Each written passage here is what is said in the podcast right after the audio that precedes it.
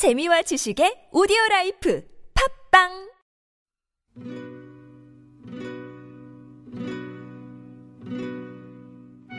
세대 공감 생활 속 알쏭달쏭한 건강 정보 찾아보는 오케이 바리 3분 초미니 가족 드라마. 한 번 더. 오케이 아따 배부르다. 오랜만에 잘 먹었다잉. 아 할머니 근데 난 오늘 너무 먹었나 봐 송이 형 이상한 게 아, 소화가 너무 안 된다 아이고 그럴 때는 시원한 탄산 사이다를 한 잔 탁 마셔줘야지. 아 할머니 배불러 죽겠는데 그걸 또 언제 마셔요 아이고 아니다. 소화 안 될 때는 사이다 한 잔 어? 탁 마- 만들어 먹으면은 트름이 바로 컥 하고 나오면서 싹 살아 내려가는 거야.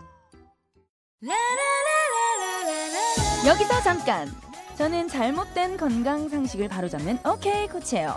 맛있다고 계속 먹었다가 소화가 안 되는 경우 있으시죠?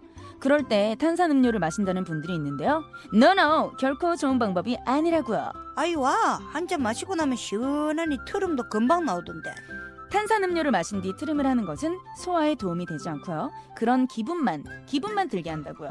오히려 카페인 때문에 실제로 소화 장애가 더 심해질 수도 있다고요. 게다가 탄산은 설탕이 많아서 소화 과정에서 발효되면서 오히려 가스를 더 많이 만들어냅니다. 아유 그렇습니까? 그러면은 소화될 때까지 아무것도 먹지 말까? 소화가 안 된다고 계속 굶으면 오히려 좋지 않아요. 한 번 정도 식사를 거르는 것은 괜찮지만 자주 굶는 것은 좋지 않답니다. 부담되지 않는 음식으로 조금씩 먹어보세요. 근데 아가 먹지도 못하고 그러면 어째야 되나? 아이의 증상이 단순 소화 불량이라면 산책이나 스트레칭 등 가벼운 운동을 시키는 것도 소화에 도움이 될 수 있어요. 무엇보다 식사를 할 때는 즐거운 마음으로 천천히 꼭꼭 씹어 먹는 습관을 들이는 게 제일 좋겠죠? 소화에는 심리적인 안정과 여유도 중요하다고요. 늘 즐거운 식사 시간이 되길 바라며 오케이 코치는 이만 안녕!